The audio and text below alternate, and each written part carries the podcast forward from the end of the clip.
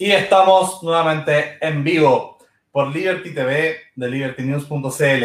Eh, hoy día vamos a conversar un tema muy interesante, eh, que es con todo lo que tiene que ver con la innovación, ¿cierto? Con el futuro, con lo que se nos viene, el momento en el que estamos en la sociedad. Así que tenemos a una gran líder, mujer innovadora con nosotros, Bárbara Silva.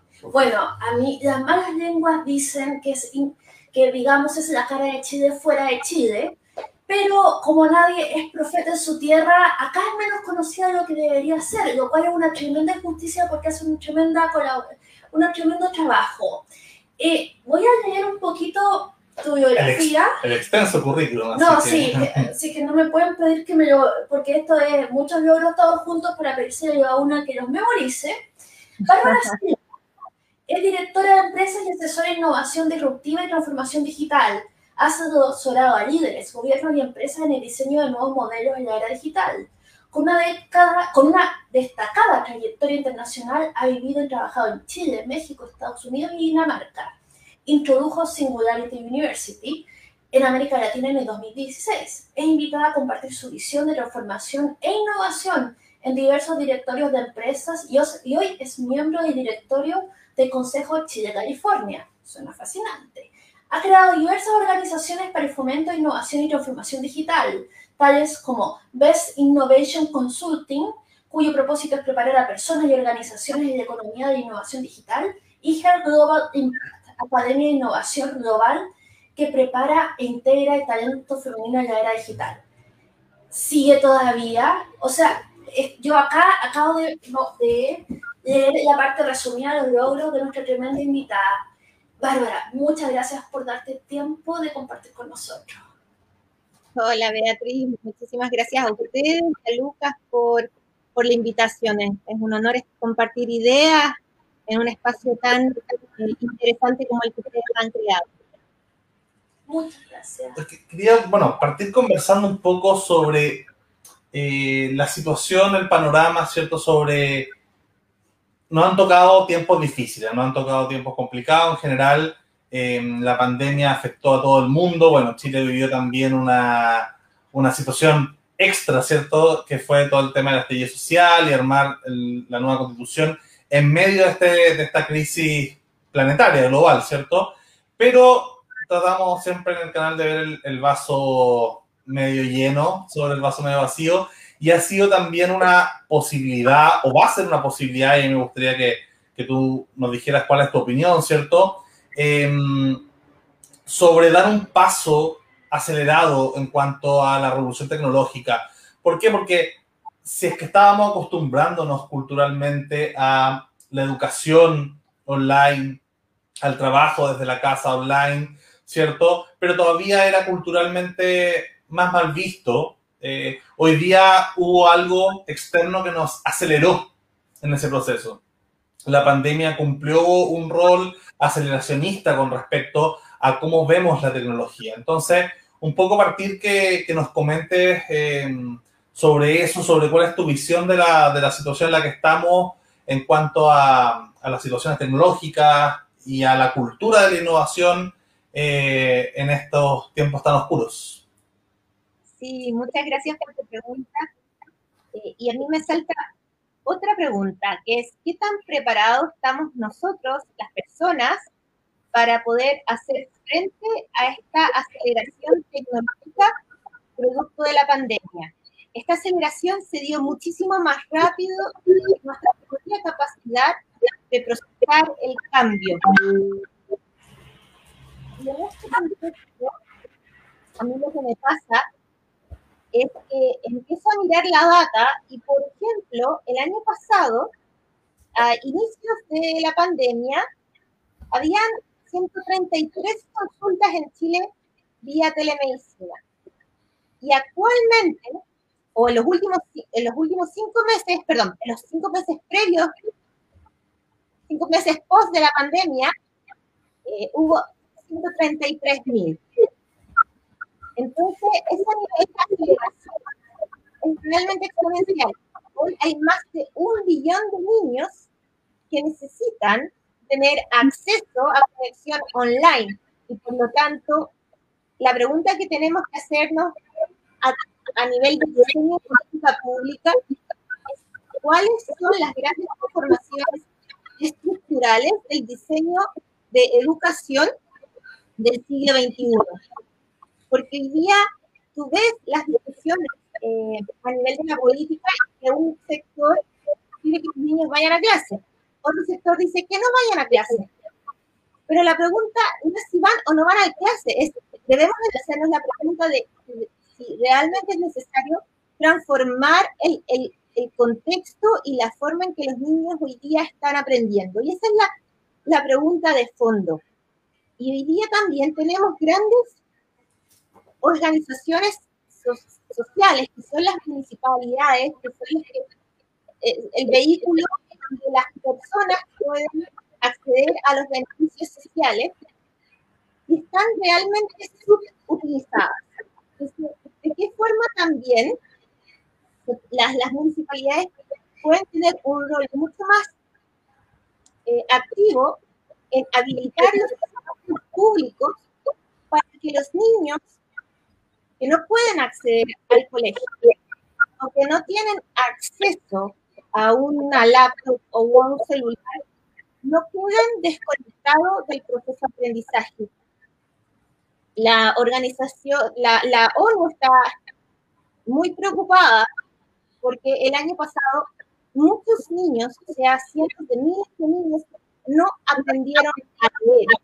ese es un problema gravísimo, porque las herramientas tecnológicas para que los niños puedan acceder y los padres puedan acompañar a los niños en este proceso de educación existen.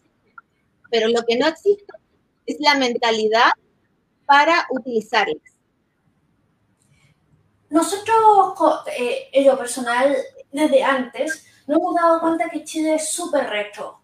Digamos, ojalá estamos leyendo autores que publicaron hace 50, hace 100 años, y estoy diciendo en el extremo de la izquierda y la derecha. Es como que si no tiene 50 años, como que todavía no ha sido validado. Y considerando cómo se mueven las cosas ahora, ya, ya cinco años ya es mucho.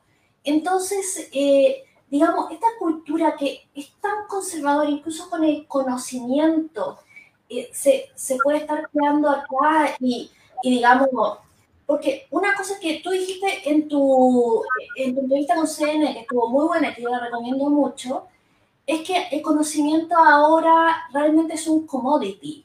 Está al alcance de tus manos, no tienes que sabértelo tú, no tienes que ir físicamente a la biblioteca de Alejandría a enterarte de las cosas. Tú puedes chequear algo en el momento, si que no es necesario. Tienes que saber, tener amplitud para saber dónde encontrar lo que no sabes, pero no tienes que saberlo todo. Entonces, eh, pero las habilidades, lo que tú decías que era, que, que era lo necesario, eh, y en eso yo eh, también había como saber programar, porque incluso los que tienen acceso, como yo, somos usuarios, no, no somos creadores de tecnología y eso es algo que me, que me preocupa mucho, sobre todo ahora que los oficios tradicionales están desapareciendo eh, tremendamente. Entonces también nuestra preocupación es técnica de qué es que estamos enseñando a los niños, a los jóvenes, qué es lo que estoy aprendiendo yo, qué es lo que está aprendiendo él para mantenerse relevante y también es política, porque estamos enfrentando la cuarta revolución industrial con políticas, eh, incluso los extremos políticos son cosas que nacieron, digamos, principalmente. La, la, segunda, claro, eh, de las primeras olas de revolución, eh, las primeras revoluciones industriales, que ya no dan abasto y no, y no explican. ¿Qué opinas al respecto? Porque yo, a mí lo que me preocupa es que, es que tenemos una falta de belleza, algo que yo espero que con la nueva constitución cambie, pero... Y justamente si te quería complementar esa pregunta, em, por lo que parte de tu currículum, una de las cosas que me llamó la atención fue la relación California-Chile, ¿cierto? Em, California ha sido, una, ha sido la vanguardia, la punta de lanza del propósito de, finales del siglo XX, principios del siglo XXI, ¿cierto? Me refiero sobre todo, bueno, a la contracultura de los años 60, pero también a Silicon Valley eh, y, el nacimiento de todas las redes sociales de, este, de estos momentos. Entonces, es interesante justamente con lo que pregunta Beatriz, eh, la posibilidad de una ideología californiana, de una visión californiana eh, como norte para, para un Chile que está con una brújula perdida. No sé si, si tú estás como, como subconsciente de ese vínculo que puede haber. ¿Hay posibilidades de empujar a Chile hacia, hacia ese propósito, hacia ese destino un poquito eh, más postmaterial que, que las preocupaciones que hoy día quizás retrocedió Chile con, con todo el estallido? Eh, para poder mirar, o sea, y, y no pensar en los, no son 30 pesos, son 30 años, pensemos los 30 años del futuro. ¿Hay una posibilidad de ver en California quizás la idea de un 30 años, pero hacia el futuro? A ver, voy a contestar la pregunta en, distintas partes. Eh, en primer lugar, como lo planteó eh, Beatriz, hoy día tenemos la, la, gran oportunidad a nivel de diseño de una nueva constitución, plasmar el diseño de cómo visualizamos al Chile del futuro. La pregunta que nos tenemos que hacer es, ¿cuáles son aquellos constituyentes que realmente tienen una visión clara de cómo, por ejemplo, las nuevas tecnologías, la biotecnología, la robótica van a transformar los escenarios de la sociedad y van a impactar en los beneficios sociales o derechos sociales que tanto eh, todos los eh, candidatos a constituyente han desarrollado un, discurso en torno a ello, pero los plantean en tiempo presente y tiempo pasado. No lo están planteando en cómo, por ejemplo, el hacer democrático el acceso a Internet va a permitir que personas que estén desconectadas o en situación en zonas rurales puedan acceder a educación de calidad online con los mejores profesores, van a poder acceder a servicios de telemedicina, van a poder abrir una, una cuenta bancaria para poder emprender. Entonces, y, y hoy día el acceso al Internet no es un derecho social y debiese ser igual a, lo, que hoy día eh, está escrito como el agua, como la electricidad y el Internet, que hoy día nos permite también tener una continuidad en nuestra vida cotidiana.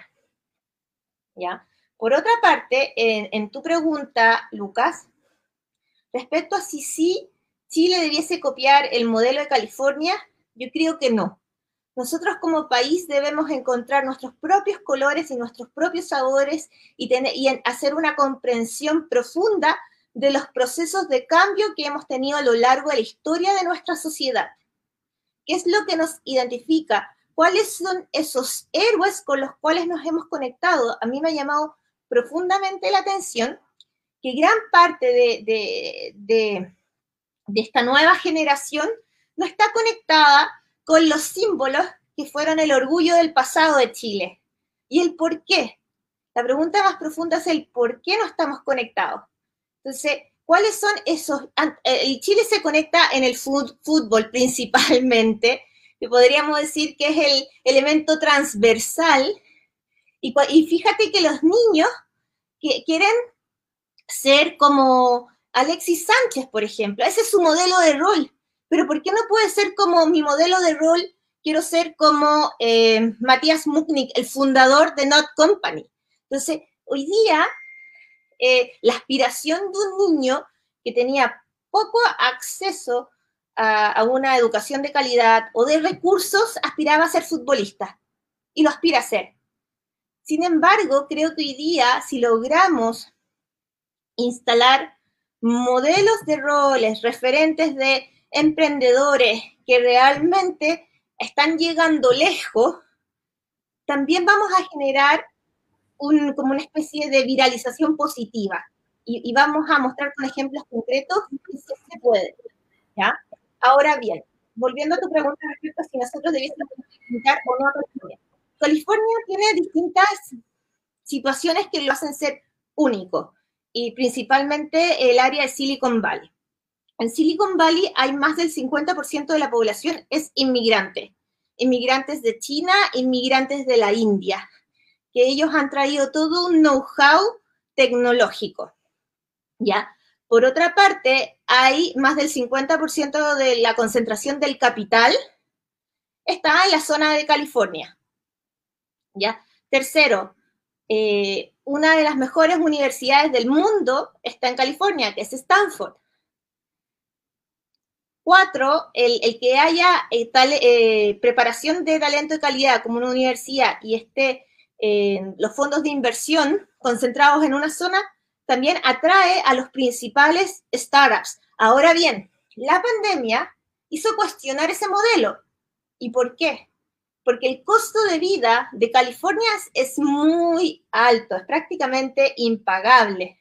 Entonces, muchas empresas tecnológicas están evaluando moverse a otras ciudades que el costo de vida es mucho más económico, como por ejemplo Houston.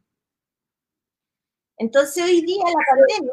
Eh, Elon Musk, ¿cierto? O sea, como que hay, hay, justamente ha habido una cosa interesante ahí con, los, con dos de los cuatro gigantes de la tecnología. Estoy pensando en Elon Musk y Peter Thiel, que son los fundadores de PayPal, que han sido bastante críticos eh, del, del de la cultura y, de la, y de la política tributaria, ¿cierto?, de California de alguna manera. Y han optado, ¿cierto?, por, por alternativas, por razones culturales o razones económicas, por ejemplo, Texas, en el caso de, de, Musk, ¿no?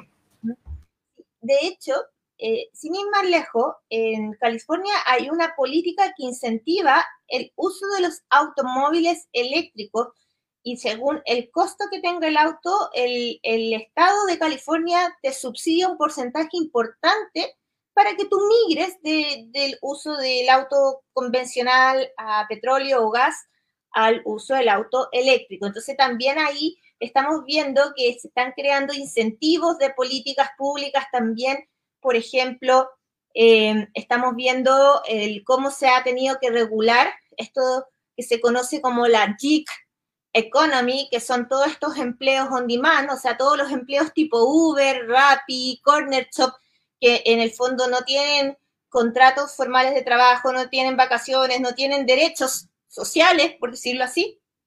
Hoy día se están también regulando y tienen que tener a los mínimos eh, como las vacaciones y em, eh, algunos beneficios sociales.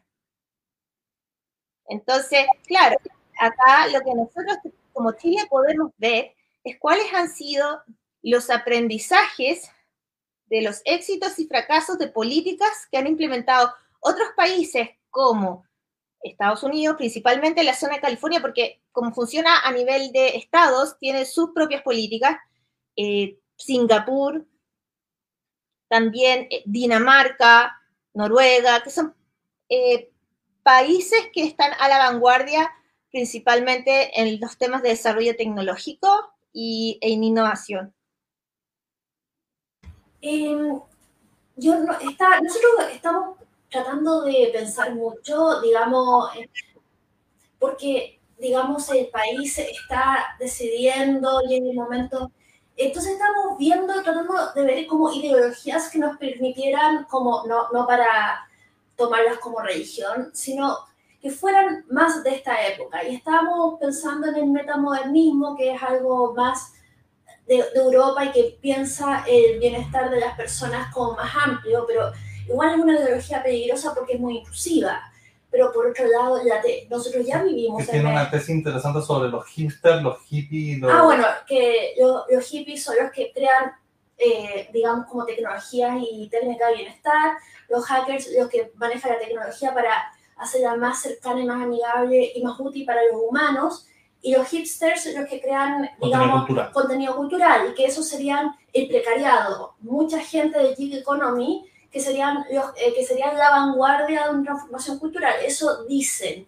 Eh, y también está revisando el manifiesto tecnohumanista, de, eh, que, que, cuyo, digamos, los, eh, la vanguardia de la transformación serían las empresas, eh, porque las empresas tienen mucho que decir acerca de cómo va a ser este futuro, si va a ser distópico, si va a ser amable, cercano a los humanos, eh, digamos, si, no, si, nos va a ayudar. Igual,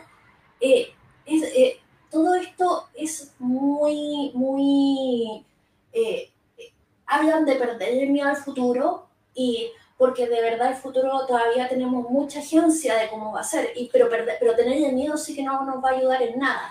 Y es interesante a nivel cultural cómo se toma el tema de la innovación. Hay un caso que siempre me gusta mucho que es la comparación sobre la, la robótica, por ejemplo, de finales del siglo XX o de la segunda mitad del siglo XX, como era en Oriente, sobre todo en Japón, en sus creaciones culturales, versus Hollywood, ¿cierto? Versus California o Estados Unidos o Occidente en, general. Eh, mientras, no sé, en, en, Japón o en Oriente tenían una visión, no sé, parecía al tema, estoy pensando, no sé, en Ultraman o, o, o, Roboteco, todo eso que eran como una visión positiva de la robótica. En Occidente teníamos Terminator, ¿cierto? Matrix, visiones como donde la tecnología era un, un, cierto apocalipsis. Y ahí eh, justamente se ha dado dentro de estas nuevas tendencias una visión, una dicotomía, ¿cierto?, entre el mundo bioconservador y el mundo, no sé, biooptimista, si se quiere. Sobre todo, por ejemplo, con, con, con temas como el transhumanismo, la reprogenética. Y pasó, por ejemplo, con la clonación, que los bioconservadores en el 2000 ganaron la batalla. O sea, la clonación humana se, se llegó a ser tecnología a finales de los 90, pero se convenció de que por razones no sé, morales, razones religiosas, razones espirituales. Nunca nadie se experimentó con clonación humana y fue un tema que la tecnología llegó ahí. Casi lo logran con el tema de las células madre y también fue un debate en Estados Unidos eh, a principios del 2000 súper importante. Entonces, todas estas nuevas tecnologías, todas estas nuevas eh, posibilidades que da, que, que, es cierto que nos depara el futuro, eh, son batallas que se ganan día a día y que no están ganadas por default. Eh, se pueden perder, se pueden perder si es que uno no tiene una visión cercana, optimista. Eh, pero, que, pero, pero, no, pero no ingenua. Pero no ingenua con la tecnología. Y bueno, vimos que eh, creo que fue Zuckerberg y Elon Musk, ¿cierto? Que tuvieron una discusión en Twitter en algún momento sobre el tema de la inteligencia artificial y, y los peligros. Entonces, eh, eh, es un tema que ahí en el mundo Silicon Valley está, está candente y, y como es la inteligencia artificial, mañana será el transhumanismo y ayer fue la clonación y se vienen muchos temas más. Quería preguntarte ahí, eh, tú cierto, en, la, en, la, en, la, en, la, en, esta Singularity University, Singularity, Singularity University eh, ¿cómo se ven estos temas como, no sé, eh, de, de vanguardia de los temas que se vienen al futuro en temas, no sé, de bioética o tecnoética? ¿Hay alguna visión al respecto? principal desafío no es tecnológico, es el cómo las personas vamos a administrar las tecnologías. O sea, el programador que diseña el algoritmo para que ese sistema inteligente se autoprograme tiene una carga de ética no menor. Entonces, finalmente la pregunta que tenemos que hacernos es, ¿qué tan éticos somos nosotros al minuto que queremos desarrollar y crear futuro. La tecnología no nos va a autodestruir, vamos nosotros que vamos a programar esa tecnología para autodestruirnos. Y esa es la gran amenaza, ¿no? Y que lo hemos visto en distintos momentos de la historia de la humanidad, en las distintas guerras, y que han utilizado distintas herramientas y tecnologías que cada año se van automatizando. Entonces ahí está el gran, gran peligro, ¿no? Ahora bien, eh, algunos de los debates más interesantes que tuvimos en, Estados Unidos, en, en, Singularity University, era cómo se iba a crear un modelo de gobernancia en Marte. Era porque con toda la aceleración del desarrollo espacial, con los vuelos privados a las estaciones espaciales y con los experimentos que se están haciendo y que ya Curiosity ha aterrizado en Marte y se están haciendo expediciones y todo eso. Es, bueno, ¿cuál es el, el modelo de gobernanza? Pero me parece increíble que nosotros como humanos preguntemos del modelo de gobernanza de Marte cuando todavía ni siquiera hemos logrado llegar a un modelo de convivencia en la Tierra. Y es ahí el gran desafío que nosotros tenemos para este siglo XXI. Que si realmente nosotros vamos a, a sostenernos con, con, con la forma que estamos desarrollando la política pública, el, el bien común, el para quién estamos desarrollando eh, los productos, los servicios tecnológicos, ¿es por una agenda personal o porque quiero generar un impacto más real y concreto en, el presente y en el futuro? Entonces, eh, creo que se, eh, necesitan más debates filosóficos eh, en este momento, que es de, un momento de una transición muy agresiva, porque de verdad ninguna persona en este planeta Tierra estaba preparado para una pandemia. De hecho, el año pasado todas las personas hablábamos de, bueno, cuando termine la pandemia y pensando como calculando tres meses, o sea, ya comprando el ticket de avión para las vacaciones, y no ha sido así, ha, durado, ha durado más tiempo del que imaginábamos y hemos tenido que adaptarnos a una nueva realidad. Y es realmente triste hacer la reflexión que hay una generación de personas que hoy día están entre los 17 y los 35 años aproximadamente, que han tenido cero responsabilidad con respecto a los adultos mayores que han sido las víctimas de esta pandemia. Entonces también ahí hay una reflexión no menor, que es cómo vamos a ir creando conciencia para que nosotros como humanos hagamos el proceso de crear nuestra propia conciencia y ser más empáticos con las personas que hoy día han sido más afectadas eh, en, en esta crisis global. Y eso no te lo va a resolver ni la biotecnología, ni la biología sintética, ni la nanotecnología. Es un, un, proceso profundo de, reflexión de nosotros como humanos. Qué, interesante tema mm, eh, tocaste, Bárbara. Justamente quería ahí profundizar un poquito sobre el tema de Marte. Em, claro, no podemos llegar a Marte, o sea, tenemos quizás una posible en este siglo de llegar a Marte, no podemos desperdiciarla peleando, no sé, una guerra ya, por qué modelo político vamos a desarrollar, ¿cierto? O sea, tenemos que ojalá ponernos de acuerdo filosóficamente antes de, eh, de, instalarnos allá, porque imagínate, no sé, una guerra fría allá, bueno, con menos población obviamente, sería, yo creo, terrible. Eh, y justamente había un proyecto, eh, no soy malo en inglés, pero cierto, que al final era, como plataformas marítimas, ¿cierto? Que, que, se habían desarrollado algunas personas del mundo Silicon Valley. Eh, sobre todo fue una, una, idea de Patrick Friedman, el nieto de Milton Friedman, ¿cierto? Que influyó harto en, en la política económica en Chile en los años 70, 80. Eh, y él es un anarcocapitalista y justamente planteaba que se generan plataformas marítimas en aguas internacionales para probar distintos métodos de gobierno eh, y ver cómo funcionaban, o sea, un poco echarlo a competir, como si fuera un mercado de posibilidades de, de gobiernos en, una, en un en ambiente, ¿cierto?, de poblaciones pequeñas, pero, pero altamente eh, cualificadas, ¿cierto?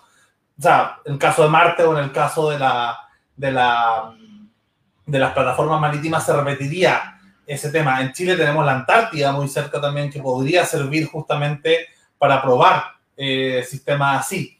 Eh, y se dio un debate súper interesante justamente en esa época, unos 15 años atrás, entre Patrick, Friedman Will Wilkinson, que es como un libertarian de corazón sangrante, como se dice en Estados Unidos, eh, y uno de los ideólogos del alt-right, eh, ay, se me olvidó el nombre, tiene un nombre medio complicado, eh, Molduk. Y justamente conversaban y debatían sobre el mundo de la blogsfera, ¿cierto? Sobre qué sistema era mejor, por el lado como, como libertarian, igualitario se hablaba, ¿cierto? De, una idea como de, mira, las democracias liberales ya se probaron, ya compitieron, ya ganaron, no tiene sentido probar sistemas iliberales, ¿cierto? Y por el otro lado los rights se, sostenía un poco de la ilustración oscura, se sostenía un poco de esta idea de, bueno, se ganó por razones eh, que no necesariamente son las razones últimas y, podemos estarla a competir de todas maneras. Entonces ahí me gustaría preguntarte justamente sobre el debate de Marte, si es que hay, si es que, no sé, cuáles eran las posturas, qué, qué, opciones se, se veían, cómo se plantea ese debate filosófico, porque claro, nosotros acá desde Santiago eh, Santiago Centro no podemos estar pensando eh, tecnológica, o sea, no podemos estar armando la tecnología para ir a Marte, pero, pero podemos desde la cultura hacer filosofía sobre esto. Hoy día la gente que nos está viendo desde sus casas, ¿cierto? Eh, puede estar quizás planteándose, oye, ¿cómo será un gobierno en Marte? Eh, sobre todo porque la ciencia ficción, porque esto no es algo que vaya a suceder en este instante, no es ciencia ficción, hace una manera de adelantarse a lo que pasa en el mundo. Es como que te, sale, te puedes salir de la caja e imaginarte que estás en Marte. Hay muchas eh, hay que pensar en, los eh, dar vuelta al mundo en 80 días en Globo, que no me acuerdo cómo se, eh, se llamaba, pero muchas de las cosas que él, Julio Verne. se, Julio, Julio Verne se imaginó ya son, fueron tecnología hace mucho tiempo, entonces, eh, si bien el debate en Marte es irrelevante si uno lo piensa, pero oye, ¿y mis problemas ahora? O sea, el cambio climático es ahora, etcétera, etcétera, eh, permite salir de las ansiedades del presente para precisar precisamente el presente. Y justamente había un debate interesante porque eh, muchos millonarios, es una crítica que hacía una vez un, una de estas personas, no, no recuerdo el nombre, eh, pero decía que había tenido como una cena con millonarios y que le preguntaban sobre el tema de la tecnología. Y la verdad es que la preocupación de esta gente era más bien, oye, si es que colapsa el mundo, ¿para dónde me voy? Que me voy a esta plataforma marítima, me escapo para Nueva Zelanda. Eh, en Chile incluso se, algunos libertarios veían como la posibilidad de, de Chile como un paraíso. Bueno, salieron bien decepcionados los dos grupos que lo intentaron, justo en 2014. Eh, o Marte, ¿cierto? Eh, de alguna forma como, oye, si el intento global eh, se termina, no sé, ahí, ¿cierto? Christopher Nolan lo desarrolló bien en esta película eh, Interstellar, ¿cierto? De alguna manera, como dice Beatriz, la producción cultural, el cine, la literatura, son formas de, como decías tú, ¿cierto? De filosofar sobre esta- estas problemáticas. Podemos, podemos ahondar un poquito en esa, en esa idea que mencionaste de- del debate sobre los gobiernos en Marte, que me parece fascinante. Bueno, en, ese, en esa mesa habían dos astronautas, estaba el CEO de la NASA y estaban, eh, me acuerdo, un biólogo. Eh, entonces, claramente lo planteaban desde puntos de vista de cómo, cómo primero vas a generar el sistema de, no sé, abastecimiento, cómo vas a hacer, porque hoy día todavía existe, no existe una información tan clara si es que se puede hacer crecer agricultura como la que nosotros conocemos, o, el cómo se va a respirar eh, allá. Entonces hay, hay millones de temas como eh, vitales que, surgieron en esa conversación, pero también eh, claro, algunos más idealistas hablan de un modelo de gobernanza global, eh, co como una especie de Naciones Unidas que gobernara a, Marte, pero en realidad eran ideas en un, bajo un context, contexto que es realmente desconocido en este momento. Y la pregunta central es primero, eh, ¿cuál va a ser la fuente de alimentación? ¿Cuál va a ser la fuente de oxígeno? ¿Cuál va a ser eh, la forma en que las personas van a habitar y, y, y, luego el cómo nos vamos a organizar y el, luego cuál es la estructura que vamos a construir, ¿no? O sea, nosotros como humanos tratamos de meter estructura a situaciones para mantener el control de las situaciones y creo que lo relevante hoy día es eh, definir un modelo de convivencia desde el respeto, desde el, respeto a la diversidad de opiniones, puntos de vista y a las distintas comunidades que, que hoy día existen y minorías que hoy día existen, porque ni siquiera a ese nivel nos hemos logrado poner de acuerdo y lo vemos eh, en las redes sociales, el nivel de agresividad, porque el mundo físico tiene una regulación pero el mundo de las redes sociales, que es digital, no tiene una regulación, porque, por ejemplo, si yo voy en la calle y alguien me, me insulta o alguien me agrede, yo lo puedo denunciar y la persona me tendrá, tendrá que pagar una multa, pero en las redes sociales todas las personas se sienten con el derecho de invadir el espacio privado del otro. Sí, y ni siquiera hemos regulado ese aspecto y de pronto llega una empresa de tecnología que no le gusta el punto de vista de un presidente y le bloquea eh, la cuenta de, de, de, Twitter o de Facebook, ¿no? O, o llega otro movimiento mucho más agresivo que está incitando a la violencia y resulta que mueve masas, pero sale impune. Entonces, eh, hoy día estamos viviendo un fenómeno que es la, ex, eh, es como la gestión social que mueve muchísimas masas. Entonces la pregunta que nos tenemos que hacer es, ¿dónde está el pensamiento individual? ¿Dónde está el pensamiento crítico? porque si en los colegios se enseñara el pensamiento crítico, los niños podrían distinguir, por ejemplo, qué causas mover, qué causas no. Eh, ¿dónde, ¿Dónde ponerle energía, dónde no? por ejemplo, las situaciones de ciberbullying que han pasado hoy día más que nunca. Toda la agresión física pasó al plano digital y el ciberbullying ha generado muchísimos suicidios a nivel mundial. El grooming también, que ha generado muchísimo eh, impacto también en, los jóvenes. Entonces, ¿y, quién está regulando eso? Porque finalmente todo lo que sucedía en el plano físico, analógico, se está llevando al plano digital y, como no quedan registro y muchas veces todas estas situaciones o quedan a nivel de deep web o se puede eliminar y entonces eh, no hay registro, la persona no queda protegida. Esos son los debates que hoy día tenemos que tener. El, debate eh, eh, tan clásico en el mundo del derecho, que es la separación del derecho público, el derecho privado, y dónde están los límites hoy día que nos movemos en un mundo virtual. Eh, ah, que, sí, justamente eh, es interesante eso que mencionaba sobre la, la idea de, de, lo que pasó entre Twitter y Trump, porque de alguna manera, em, al no tener la posibilidad, ¿cierto? De, de, o sea, el mundo de las redes sociales, que al final son un duopolio entre Google y Facebook, ¿cierto? Em, terminaron haciendo una legislación, por así decirlo, eh, interna dentro de sus propias micronaciones, que tienen una población superior a varias naciones del planeta, ¿cierto? En cuanto a usuarios, terminaron haciendo una legislación, pero también presionados por el gobierno en un momento con el tema, ¿cierto?, de Rusia, que ahí la tecnología también tuvo que ver, ¿cierto?, con, con Paladin eh, y, con muchos de estos casos. Entonces, de alguna manera, eh, y tú lo debes ver mucho mejor que nosotros, el tema de, de cómo se genera una especie de debate legislativo por debajo, o un debate moral, ¿cierto? Un debate eh, normativo, moral, ético, eh, por debajo de, la discusión democrática que tenemos. Entonces, al final, claro, estamos los ciudadanos pensando en cómo va a ser la regulación en Marte cuando, cuando pongamos colonias. No, probablemente, como decía Beatriz, estamos pensando en el bono para, no sé, el fin de semana o, para, o porque estoy con problemas, y antes del estallido social, y estallidos sociales hay en todas partes, hay en Hong Kong, hay en París, hay en... O sea, no depende de...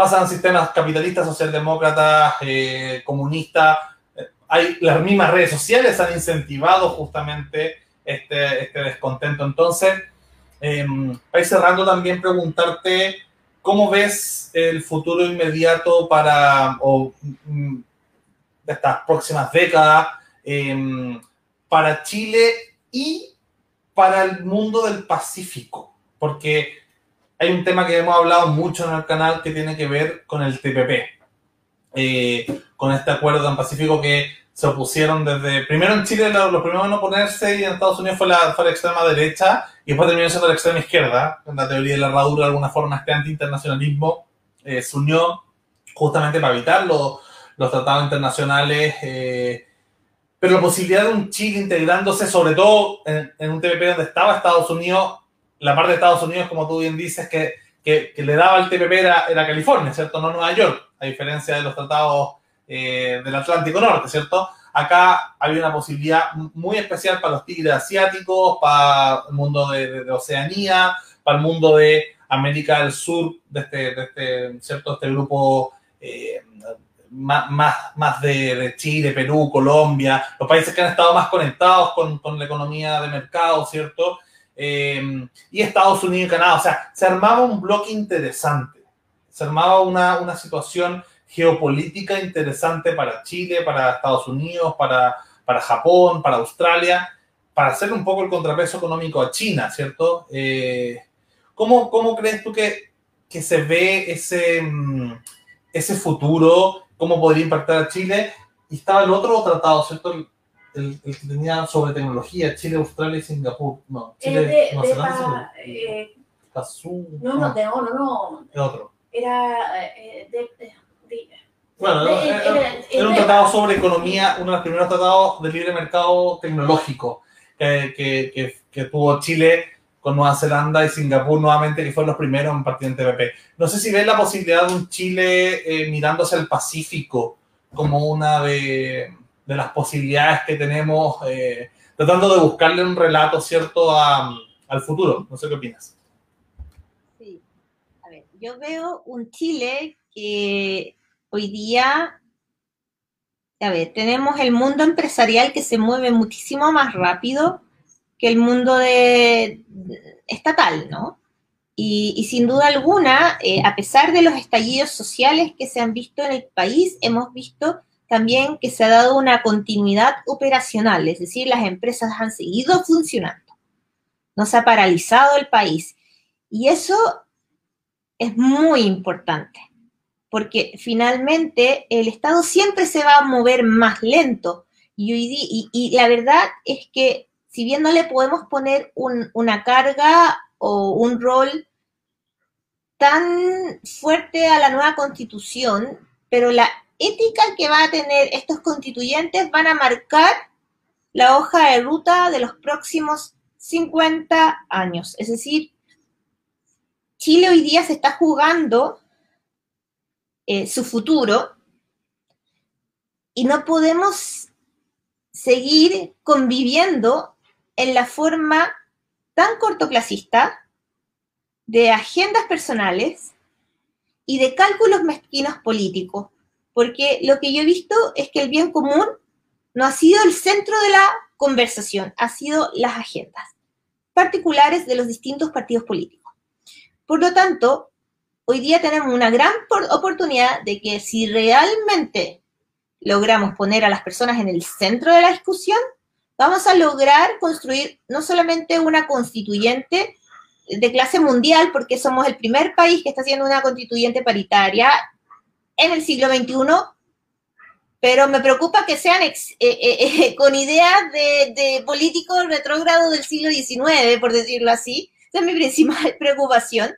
Entonces, eh, Chile tiene la posibilidad de prosperar a un nivel gigante, pero la inversión más grande que se tiene que hacer es en educación, principalmente que todos los niños y jóvenes de Chile tengan aún acceso a educación de calidad y el hecho que hoy día sea digital es una gran oportunidad para nivelar la cancha hacia arriba.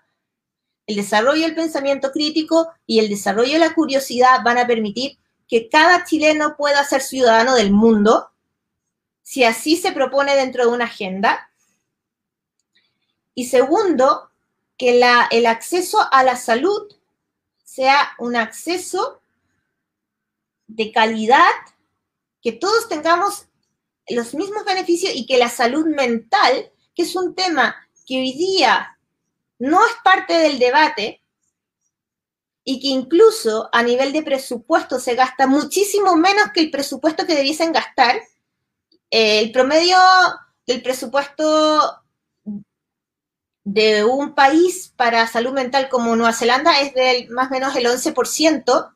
En Chile se gasta el 1%, cuando debiera ser al menos 5%. Entonces, y hoy día la gran cantidad de violencia que estamos viendo en las calles es un grito desesperado para que realmente se creen políticas robustas para hacerse cargo de todos los niños que no han tenido una contención emocional, una posibilidad de acceder a una educación y, y poder desarrollar un criterio del, del bien del mal, ¿no? Creo que ahí, o sea, si realmente queremos que Chile dé un salto real hacia el desarrollo, hay que invertir en capital social, en las personas. Yo quiero. Uy, bueno, tú mencionas el tema de el pensamiento crítico. Yo quería. Estoy totalmente de acuerdo. De hecho, quiero. eh, Se ha hablado alto del pensamiento crítico, pero yo he visto que mucha gente siente que el pensamiento crítico es actuar como por paranoia. Eh, o sea, asumir. Antes. eh, o sea, o si una opción es como creer que todo, creer que todo no sea a la Coca-Cola, por ejemplo, y otra cosa es pensar que todo lo que hace la Coca-Cola es una conspiración para controlar nuestro cerebro y etcétera, y que ellos, crea y que ellos crearon la pandemia poco menos. Entonces, eh, yo veo que eso, bueno, que, es una simplificación, pero lo he visto mucho, que la paranoia, a, digamos, a todo nivel, se justifica el término de pensamiento crítico cuando en realidad no lo es. El pensamiento crítico es postularse de que por qué esto es así eh, y, y, cuando uno se encuentra con él, porque sí, a ver, pero ¿por qué sí? ¿A quién le está haciendo daño esto? Eh, y también eh, los criterios de realidad. Me estaba acordando de Harari, que decía que los seres humanos funcionamos en torno a mitos, en cosas que no existen, la nación, el dinero, el dinero, la madre, las madres, etcétera, etcétera y que en realidad son mitos porque no existe. Si, si, según Harari, si no sufre, no existe. La nación, si, si uno pincha la nación, no sangra. Si uno me pincha a mí, yo sangro. Entonces, la preocupación es por lo que realmente existe y, que es difícil de, de, tener en cuenta en estos tiempos populistas porque, digamos, eh, el populismo es crear enemigos. Nosotros, los buenos, contra los malos. Y los malos son un bloque no son una serie... Son identidades, al final. Claro, pero, identidades pero físicas colectivas que, nos, que, que, que, no son reales, o sea, los enemigos, los comunistas, los capitalistas. No, pero no, eh, que pueden, que eso no existe. Hay un montón de personas que pueden ser clasificadas, por ejemplo, como, no sé, C3, pero ese 3 no existe. Existen un montón de personas que ganan un cierto... Son individuos no colectivos. Claro, individuos no colectivos que ganan, que tienen un cierto nivel de ingreso eh, entonces, eh, eso de, digamos, de pensar qué es lo real, eh, especialmente para desarrollar la empatía, porque no, no vale de nada empatizar con la gente seche. Por ejemplo, para, para poner una categoría que no es política. sirve empatizar con las personas particulares que viven y que tienen problemas, y etcétera, etcétera, pero no con ellos como segmento. Eh, porque así es como construimos el enemigo, lo deshumanizamos, es un segmento de gente mala. Y nosotros somos los buenos y digamos, y eso crea una distancia y también limita la curiosidad, porque ¿cómo puedo tener curiosidad acerca de lo que el otro segmento de la gente mala piensa y hace? Eso me convierte en mala a mí, me convierte en traidora, digamos, entonces digamos, eh, que hay que abrir un poquito la caja del populismo que nos está poniendo anteojeras a todos y además nos está dividiendo cada vez más. Porque si tú no piensas exactamente como a mí, también eres parte del enemigo.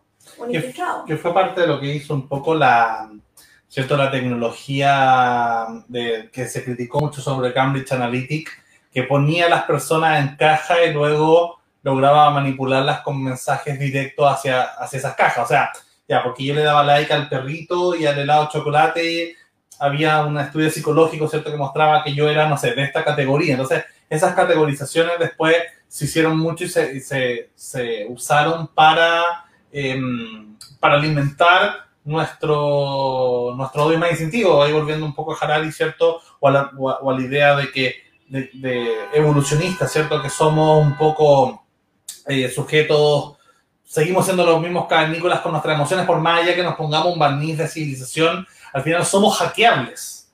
O sea, es fácil hackear nuestras emociones a través de dos, tres incentivos que uno sabe cómo reacciona, ¿cierto? Uno sabe cómo se va a reaccionar ahí. Entonces, te, paso la palabra.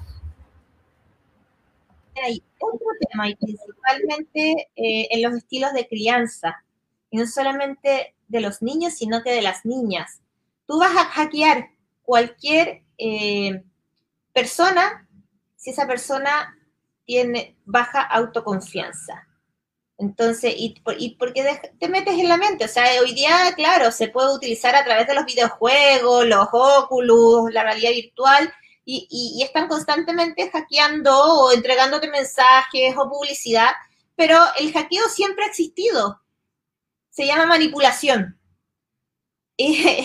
y, las personas que, son más inseguras permiten, se, permiten a otros que los hackeen. Entonces ahí también hay un tremendo trabajo a nivel de educación de familia y en los colegios, el trabajar en la autoconfianza. Entonces, es increíble que a lo mejor esta conversación iba a ser más hacia, hacia lo tecnológico, pero yo he buscado anclarlo mucho más a lo humano, porque los desafíos que tenemos hoy día no son tecnológicos, son de relacionamiento eh, humano. Y volviendo a tu pregunta respecto a, a cuál podría ser el rol que juegue Chile en Asia-Pacífico, bueno, Chile es parte de la PEC hace muchísimos años, o sea, eso fue la ventana que le permitió a Chile abrir una red de tratados internacionales en más de 30 países eh, de forma exponencial. Entonces, creo que Chile hoy día tiene una capacidad impresionante en todo lo que es agrícola, minería, eh, acuícola, todo lo que hoy día ha sido commodities, incluso ha permitido que Chile pueda tener una mejor respuesta en este contexto de pandemia, porque los commodities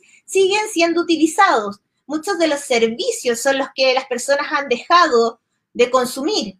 Eh, el comercio, han cambiado sus prioridades, entonces, eh, pero lo que es commodity, lo que te permite a ti em, eh, tu operacionalidad cotidiana en los alimentos, principalmente ha, sido una industria que sigue creciendo y se mantiene constante. Entonces, hoy día Chile, sin duda alguna, al tener buenas alianzas con, con países tan importantes, de Asia-Pacífico puede seguir generando abastecimiento. Hoy día lo importante es que Chile empiece a, generar modelos más colaborativos apalancados con las tecnologías en el sector madera, en el sector agrícola, en el sector salmón, en el sector vinos, para en el fondo tener mucho más fuerza de exportación.